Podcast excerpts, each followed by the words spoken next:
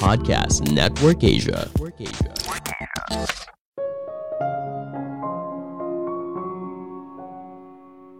Ketika kamu sulit fokus, tidak sepenuhnya salah kamu, tapi banyak perusahaan teknologi menggunakan sistem dan algoritma untuk membuat kamu sulit fokus.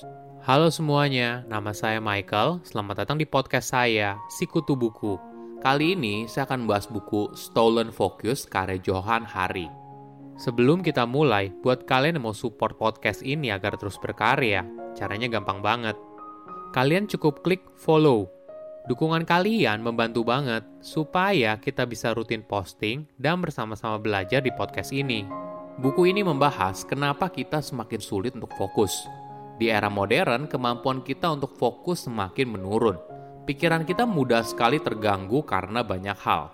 Gambarannya gini, anak remaja di Amerika Serikat hanya bisa fokus pada satu aktivitas selama 65 detik dan rata-rata pekerja kantor hanya 3 menit. Kenapa begitu?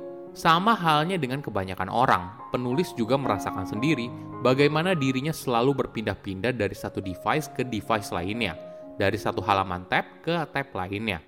Semua hal ini mengganggunya untuk bisa produktif. Penulis juga telah mencoba berbagai macam cara, hingga yang cukup ekstrim yaitu meninggalkan handphonenya selama tiga bulan, tetap saja tidak berhasil. Ternyata, selain karena kurangnya tekad pribadi, fokus kita telah dicuri oleh pihak luar demi menguntungkan segelintir orang. Saya merangkumnya menjadi tiga hal penting dari buku ini. Pertama, apakah kamu sulit fokus? Coba bayangkan skenario ini, kamu sampai di kantor, sedang duduk di meja kamu, dan siap untuk bekerja.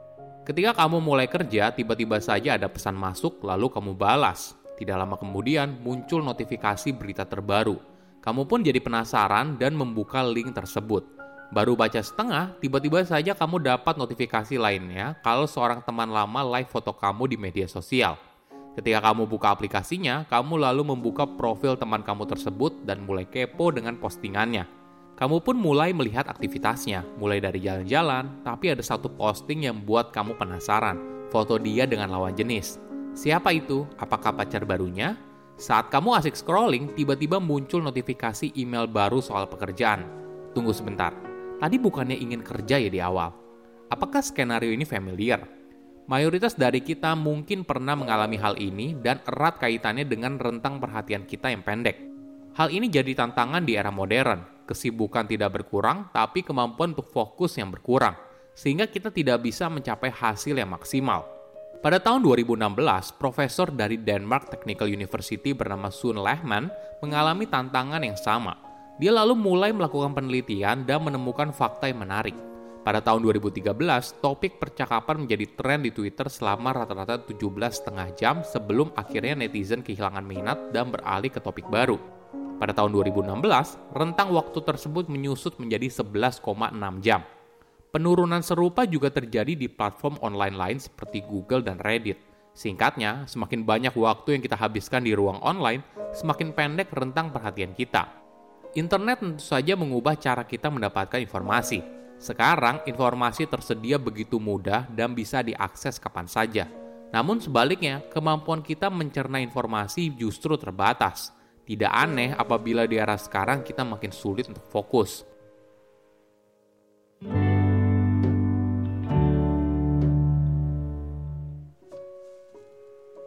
Kedua, bukan sepenuhnya salah kamu, tapi ada peran lingkungan.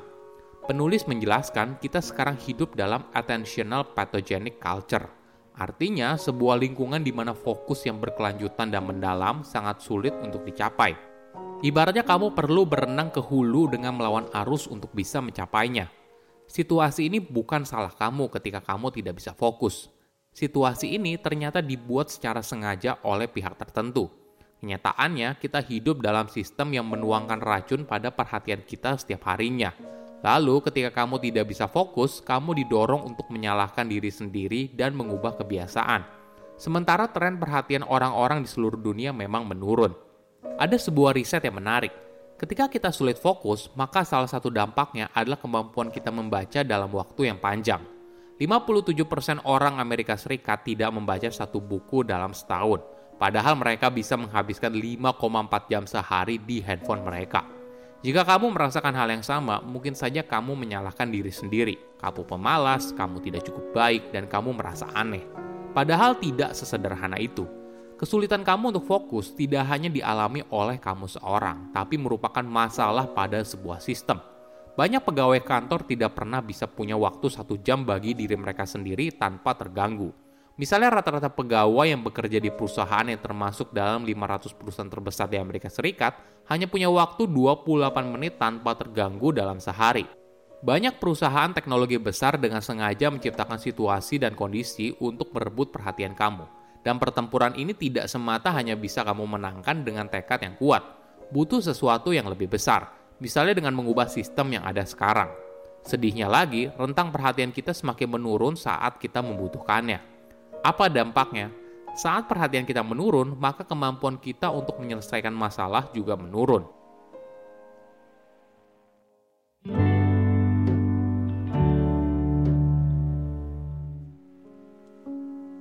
Ketiga, tips fokus di era digital.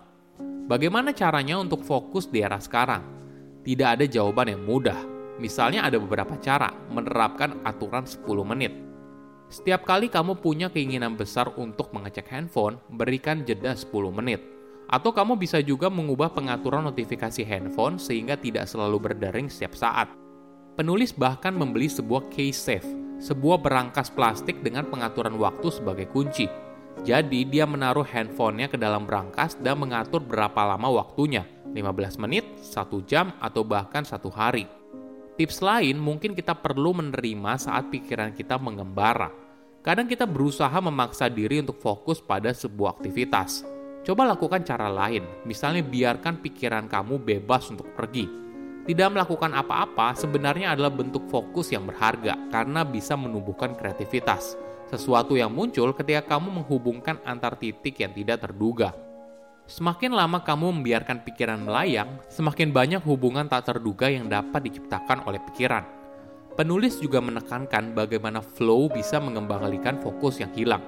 Apakah kamu pernah melakukan sebuah aktivitas hingga tidak sadar kamu sudah menghabiskan waktu berjam-jam mengerjakannya? Mungkin kamu sedang berada dalam momen flow, ini adalah momen saat kamu terhanyut pada sebuah aktivitas yang kamu kerjakan dan merupakan bentuk terdalam dari fokus.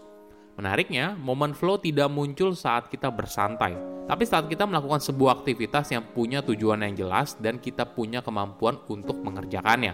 Walaupun sedikit lebih sulit, tapi masih mungkin dicapai.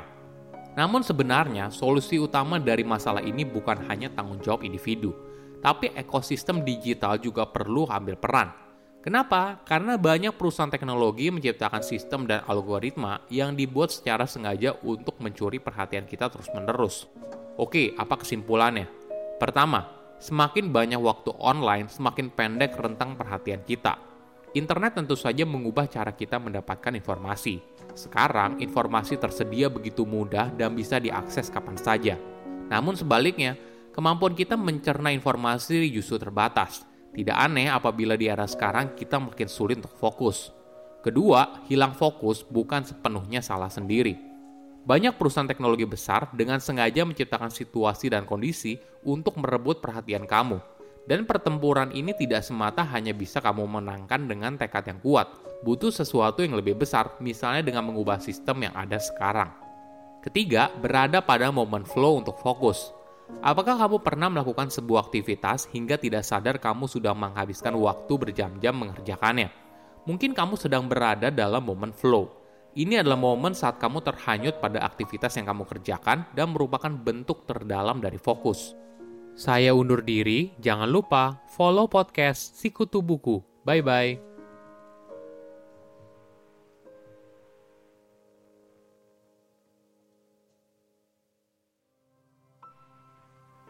Pandangan dan opini yang disampaikan oleh kreator podcast, host, dan tamu tidak mencerminkan kebijakan resmi dan bagian dari podcast Network Asia.